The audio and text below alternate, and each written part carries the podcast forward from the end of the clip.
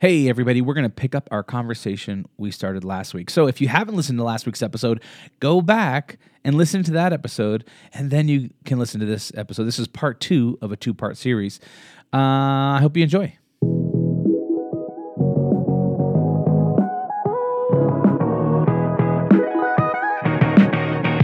Welcome to the Friday Habit with Mark Labriola and Benjamin Manley. The Friday Habit is for small business owners, freelancers, and creatives who are ready to take their business to the next level. Join us as we discover how to apply the strategies we learn to grow our businesses, make more money, and live every day like it's Friday.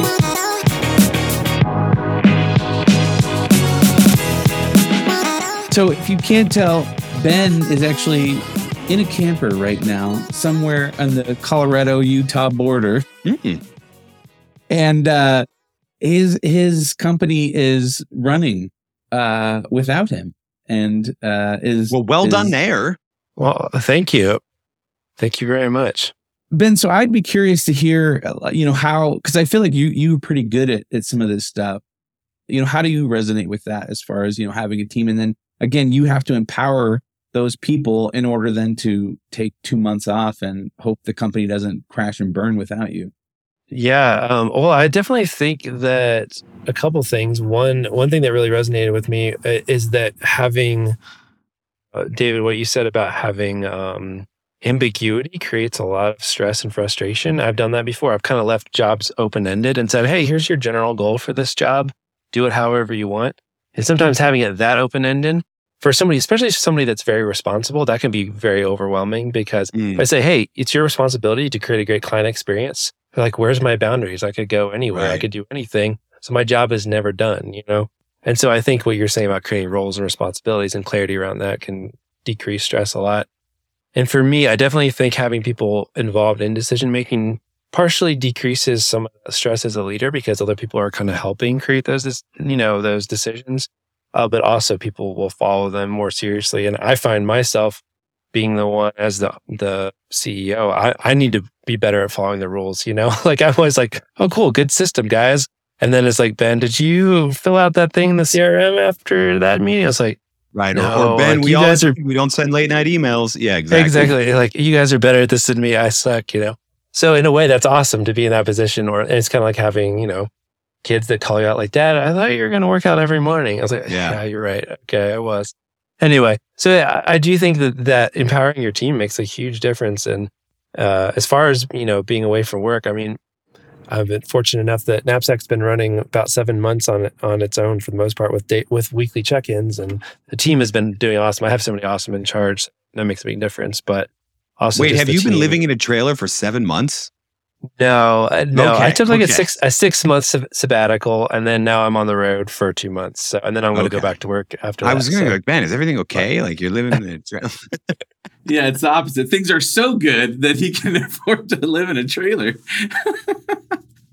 Yeah, yeah. Yeah. So Uh, okay. So I mean, I think I mean all that kind of resonates with me, and I, and also I feel that um, it'll uh, it'll get ahead of any like embitterment too as a leader. You know, because I think sometimes as a leader, I'll have expectations in my mind about how things should go or be, but then I never express them or say them out loud, and so then I just stack on those those uh, you know, feelings of like, oh, they didn't respond to that email like right when I thought they should have responded, or you know, they did X, Y, and Z this way, and and but I'm just keeping that to myself, and then it comes to a head where then I get frustrated with somebody and and uh, you know, blow up at them or something, and so this really feels like you know that common understanding, getting everybody on the same page to start is like just so crucial and critical for having a real healthy uh, team. Yeah, yeah. And and if I may, I'll just sing Ben's praises a bit more, not about the trailer, um, but in transition.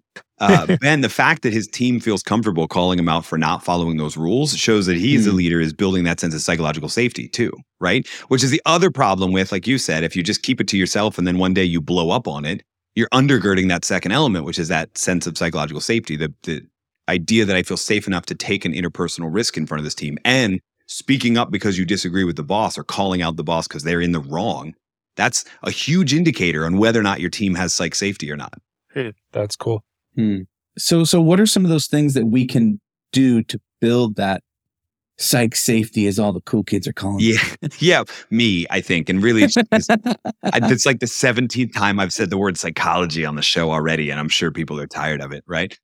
Um, so if if you look at all of the research on this, it's it's really intriguing. Psychological safety isn't just trust, although we often talk about it like it is. It's a combination of trust and respect, and I think that's key because trust and respect are what happen on opposite sides of risk. Like when I say, hey, Ben, you, we agreed that we're not doing this anymore, and here you are doing it, I'm taking a risk, right? Or when I'm we're in the group meeting and, and I throw out a crazy idea, I'm taking a risk. Or or when we're dissecting a project that fell apart and I admit, you know what, I made the assumption that the client wanted this and I turned out to be wrong. That's an interpersonal risk, right? And so I have to trust the team enough to take that risk for sure. How they respond, particularly you as a leader, how they respond after that risk makes a difference in whether or not I still trust them, right? So it's like this cycle, trust, risk, respect, trust, risk, respect. And so, you know, you build you build that initial small scale trust by by kind of that um, empathy piece we were talking about by helping people understand each other as humans by spending unstructured time together to just kind of find those similarities and those reasons why you like people and that that builds a little bit of trust but as a leader it's recognizing when people have taken those interpersonal risks and responding in a way that helps them feel seen and, and heard. Like my my number one thing for leaders is just are you actually actively listening to people or are you staring at your phone when they're sharing that idea? Right? Are you when they shoot shoot out that crazy idea, do you jump right into why it wouldn't work or do you help them explore that idea first? Even if you don't have to go with the idea, you don't have to just greenlight every crazy idea your your people have, but you have to help them feel heard so they come back the next time with those ideas because the next time they might win, right? So that's really kind of the number one thing to watch for is when people are taking those interpersonal risks, how do I respond? In fact, when I work with leaders individually and I'm talking about how they lead the team, one of the first questions I ask is when was the last time someone disagreed with you publicly? Right? And if it if it's more than like a few months, I already know what the problem is, right? But if it is like, oh yeah, it happened like 2 or 3 weeks ago, great. Tell me more about that. Right? And and let me see how you responded and how that response happens because that's what keeps the cycle going. People took an interpersonal risk. If they feel like it was met with respect, they still trust you. If they don't, they don't trust you anymore. That trust level degraded. It's a virtuous or a vicious cycle depending on how you as the leader respond. That's that's really good. That's a good challenge, I think, to all the listeners, um, all the leaders who are listening. Uh, you know, that requires a lot of self awareness and you know emotional intelligence. You know, and so obviously you kind of need to work on yourself in those areas if uh, that's a struggle for you. Yeah. So. Yeah. And, and I'll give you my favorite. It's, it's kind of in the book, but I stole it from Julian Treasure, who's a brilliant communication specialist. He uses this little acronym RASA, R A S A, receive, appreciate, summarize, ask. It's sort of a checklist for how you should respond when your people are taking those risks, speaking up, or coming to you with their idea. Are you receiving it or are you just thinking about what you're going to say? right? Could you summarize everything you just heard them say before you say, before you add anything onto it? And then, so, oh, sorry, receive, appreciate is actually number two, because that's how acronyms work. You go in the order they're spelled. Uh, appreciate, are you appreciating it? Like, what are the, what are the ums and ahs, the nods, the nonverbals you're giving to show that you're in it? Could then ask, could you summarize what you say before you say anything? And then before you offer your advice or your take on the situation, can you ask clarifying questions? Right. if you can't think of a clarifying question, no problem. I got you covered. Just say, and what else? Right. Or tell me more. Just some other like, okay, yeah, let's keep keep going with that. Let's keep exploring that further. And I think that last one is is if you're in a leadership role, probably most important. Certainly like make eye contact, show the positive nonverbals, what have you. But so often people come to us with problems, right? And, and what they're doing is they're not coming to you with the actual problem. They're not coming to you with the depth of how much they failed or the full the fullness of their idea. They're coming at you with the problem that they trust to share with you. Right? There's usually a bigger, like they might be coming to you with a symptom of the problem or some other thing. They might be coming with a smaller scale idea. They're feeling you out for how you respond. And if you respond negatively, they're probably just going to leave it there. If you just say, here's my problem, and you jump right to advice and solve their problem, they're going to walk away and go, okay, well, I'll try and implement that advice. But if you say, and what else? Tell me more. Okay. Like, I mean, you're not going to, this failure is not going to be held against you. The fact that you don't have a solution is not going to be held against you. Let's explore that more. They'll share more. And you'll see, even in that one conversation, you just did a click on that cycle of trust, risk, respect. And you'll usually get at the real problem behind the situation. That's good. That's like next level. You know, 20 years ago on marriage counseling, it was repeat. That's marriage 301. Yeah. Yeah. right? It's like, Good. 'cause, you know, it was originally, it's like, okay, listen to them, right? And then repeat back what they said to you. Yeah. And then, you know, and, and then like, eh, do I understand that you were saying X, Y, and Z? So you're just trying to communicate and get these things. So this is like next level uh, communication that you can work with your team on or with your spouse. Yeah. And if it, and by the way, if, if all of this sounds cheesy with you, that's fine. Do it cheesy for a few times and then you'll be able to make it your own. Um, you know, one one of the things that that since we're diving into marriage, one of the things that I've learned is super helpful, right? And I do it with people too, is when they come to you with a situation like a problem or they come to you with an idea or what have you, sometimes before you summarize, you just say, okay, I want to make sure I give you what you need. Are you looking for advice? Are you looking for praise? Like you tell me what you need me to say so I can tailor my feedback before you tell me whatever you're going to tell me. Are you looking for advice? Are you looking for praise? Are you looking for criticism? What, what are you looking for so I can better help you get that response, right? Yeah, that's really good. That's really good. So, all right. So we have our common understanding, we have our uh, psychological safety, and then we have our pro social purpose. Hmm. Yeah. So this is my favorite word, my favorite phrase because I coined it. Uh, not not Nice. really, not really. There's a whole line of research about the last 10 to 15 years around what's referred to as pro-social motivation. In other words, one of our strongest internal drivers is the desire to promote and protect the well-being of other people. You know, eh, maybe a decade ago, this term got popularized that people want to know why they're doing. You should talk. You should start from why we do what we do, et cetera. And I don't mean to poke a finger in whomever just came in your mind when I say that. He's not wrong.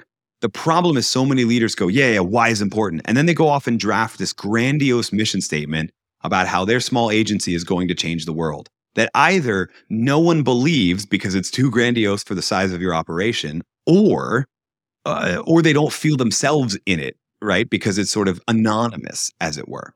And so, what pro social uh, purpose is about is really thinking about the best way to answer the why that your people need to bond together, to be motivated to work on these projects is by showing them who, as in who is served by the work that we're doing. This is sometimes customers, larger firms, it might actually be how work flows through different project teams and, what have you.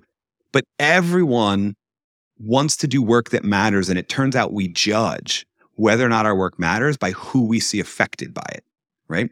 I, and I think there's two things for a leader here that you could really be doing. Like, number one, share back those stories that you hear, right? When clients, you finish an engagement and you get praise, and they usually come to you if you're a smaller business, right?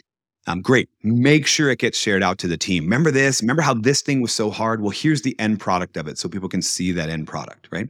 And then number two, you being personal, try and send a lot more uh, messages of gratitude, right? A lot more thank yous, not just thank yous, thanks for working so hard, etc. but thank you so much for this because it helped the team do that or it helped me do that. So there's a there's a this, what are you actually thanking them for? And then there's an impact of that. Here's what the downstream effect of your hard work was. And when you do that, you're showing people in the form of that message of gratitude, not only that you appreciate them, but that their work actually did make an impact. And, and there's a myriad of, it's kind of nerdy, and I've said the word psychology too many times. So we won't dive into the myriad of research I could share on, on why that pro social purpose bonds a team together and motivates them. I think it's much more important to think about here's how to do that, which is telling those stories and sharing that gratitude much more often. Yeah, that's awesome. We have and on our team we have a uh, Slack channel called Kudos, and we'll just every time we see any kind of testimonial pop up or a review on any of our platforms, we'll post it in there and make sure everybody sees it, or we'll read them out loud together on our Friday team meeting and be like, "Hey, you know, good job on this one." that kind Yeah. of thing. I love that. I love that. I, I I work with so many leaders, and what I tell them to do is create a folder in their email inbox. And when those when they see those things, just drag it into the folder. If you have to email it to yourself or like screenshot it on your phone and email it to yourself, great. But like drag it into that folder because of what you said around the meetings, right? Like most leaders I talk to, actually, when I talk to them about this, they just go, "Well, yeah, obvious." But then you push them a little further and you're like, well, how often do you do it? Well, I don't know what to say. Okay, got a solution for you. Every time you see it, capture it and save it. That way, Mhm. you're headed into that weekly all hands meeting and you can just go through the wins folder and pick Yep. one, right? Yeah, exactly. Also, uh, there's something about being, if you have like an all hands meeting that's either on Zoom or in person. There's something even better about saying it verbally Yeah. while everybody's there. Of like, oh man, this client turned out great. Good job on that project to whoever it was or whatever. You know, Yeah. um, I think a lot of people perk up when they see they're being actually recognized for their hard work. Yeah. Can you explain a little bit about the uh, "It's a Wonderful Life" uh, test? Yeah. So this is my favorite test, especially if you run a larger business to, to do with teams, particularly to be honest, internal teams like like I, and I say the word internal, to be honest with you, I still haven't found the right word. We used to refer to these as support roles or back office roles as if they were less than, right? Hmm. Like in in restaurants, there's always that term front of house, back of house, but like it all matters, right? Right. but You can't have often- one without the other. Right. But but often we send this message that it's the people who are interacting directly with the client whose work matters more for some reason, right? Um, and that's just quite simply not true. And so what I like to do, especially in larger organizations with teams that that don't necessarily know, okay, who is served, because it may not be the client. It may be that if I do a great job here, that allows people to do this, right? Um, and and if we if we run the It's a Wonderful Life, it's basically taken from the movie, right? So you remember the movie It's a Wonderful Life, classic Christmas movie, even though it was a box office failure. In fact, it like stayed in a vault until it was in the public domain, and then it became a classic because everybody showed it because they didn't have to pay anyone to show it on TV. So all the local stations showed it all the time. True story, real story. Did, Anyway. didn't know that. The the movie is about a guy who essentially feels like his life has no meaning. He's about to commit suicide. An angel shows up, uh, Clarence. I, worst name for an angel ever, to be totally honest with you, right? You have like Gabriel and Michael and Clarence Yeah. but uh, but he shows him a world. He shows George Bailey a world that as it would exist if he didn't have an impact. And it's a disaster, right? So your life matters because look what happens if we remove you. That's essentially the It's a Wonderful Life test for organizations. Please don't be as morbid. Don't be like, if we all jumped off a bridge, that's a terrible thought experiment to run with your team. But just, hey, if we just disappeared, right? Like let's say, let's say, uh, you know, let's look at Ben, right? Let's say the power, he's at some campsite and the power is knocked out because of a storm and he can't communicate for three or four days. What changes? Now, thankfully, he's mm. kind of made himself redundant. So, you know, there's that. But for most teams, there's okay, well, this team would struggle to work over here. If we all just disappeared, if we got Thanos, right? And we all just floated away, here's how that would usually negatively impact other people in other parts of the organization. And the reason you run that experiment is that is how you find your answer to who, right? Because if those people would be affected, well, then then obviously the work you do on a day-to-day basis serves those people. Now we know that. So now we can look for those stories. Now we can look for those data points that show the positive impact that we're making. But sometimes you have to go negative or you have to just think about your absence of impact to figure out where your impact is. Yeah, yeah, and that's I, I love you know how you explain that because I, I love that movie. I watch it every Christmas Eve, and every year I tear up. You know, when everyone's coming in, Yeah. giving him money, and he's holding his daughter, and you're just like, oh man, he is loved. Yeah, Yes, yeah, I for know it's great. I watch Die Hard every year, but it's basically the same movie. You know, yeah, I you do both. Yeah. Why not both? exactly. But uh, yeah, I think it's so true that sometimes, especially in a larger organization, you can get so caught up in the doing and um, thinking that maybe everybody's replaceable, or maybe even thinking that that this role doesn't do that much. But then, if you really started to do the thought experiment experiment of like, okay, if we remove them from the equation, what are the dominoes that wouldn't fall because of the you know because they're gone? And so I think that's very helpful and and you know very very interesting. So that's good. Well, hey, uh, I, I feel like we could keep talking about this for another hour because there, there's just so much just meat in this book and so many things that you talk about. So if you're interested in in really going deep on this, get that new book by David, Best Team Ever. Uh, where where can people pick it up? Pretty much anywhere books are sold. Yeah, I, I like I like to say it's at good bookstores all over the world, and and the way you know it's a good bookstore is if it has it, and if it doesn't Right. have it, it wasn't a good book. Obviously, no. You can you can grab it wherever you want. Most importantly, links are, are in the show notes for this, which you know Mark and, and Ben want you to head to anyway. Why, and they want you to leave a, a review. Let them know their impact, right? Like uh, we just talked about this. So Yeah. how about a review that says, "Thank you all so much for putting this out because it helped me do this." Like help them find that pro social purpose, right? And and and I would assume that'd be a five star review, but I don't want to tell you what number to do. But then when you go there to do all of that, there'll be links to all of that, or just type right. in David Burkus in any search engine. I'm, I'm the one of two in the world, and the other one's a 24 year old Hungarian filmmaker. So you'll know which one's me. It's That's pretty easy.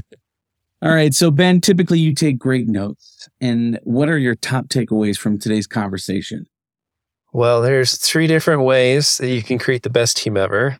First is common understanding. Um, and one thing you said, the biggest takeaway for me was just creating that team charter. Sounds like you can do it in an hour meeting or so. Ask the questions that are in the book. That'll help you create expectations around response times, what tools you're using, how you work together, all that kind of stuff. And then number two is psychological safety. A um, couple cool things there is asking yourself, when's the last time that someone disagreed with you publicly? That might help tell you whether you're creating a, an environment of psychological safety. And then thirdly was the pro-social purpose. One thing you said, David, I really liked was we judge whether our work matters based on who we see affected by it. So start sharing uh, stories of clients or customers that are seeing success and also just send a lot more messages of gratitude that show the impact of what they did. Mic drop, fire alert. All right, David, if if our audience maybe had one thing that they needed to uh, take away, like one action item starting next week, Monday morning, what is the one thing that you would say they should do in order to build a better team? Yeah, I mean, how about how about a mindset shift, right? Like I can summarize the whole book in this: that people want to do work that matters and work for leaders that tell them they matter. And so that would be the thing. Anything you choose to do that conveys that, that the work we're doing matters and that you matter, that is going to have a dramatic effect on the performance of your team over the long term. Love it. Well, hey, thanks so much for coming back on. And I hope uh, you'll join us again uh, next time you write your next best selling book. Yeah, if you've enjoyed this episode, head over to thefridayhabit.com and there you can get show notes for this episode. And if you scroll down to the bottom, you can actually find a form you can fill out and uh, download our system for the Friday Habit. Please subscribe, leave us a five star review as David recommended, and uh, leave us a voice memo if you have any questions that we can answer for you. And uh, that's that's pretty much it, right, Ben? That's right. Thanks for listening, guys. That's right. Remember, live every day like it's Friday.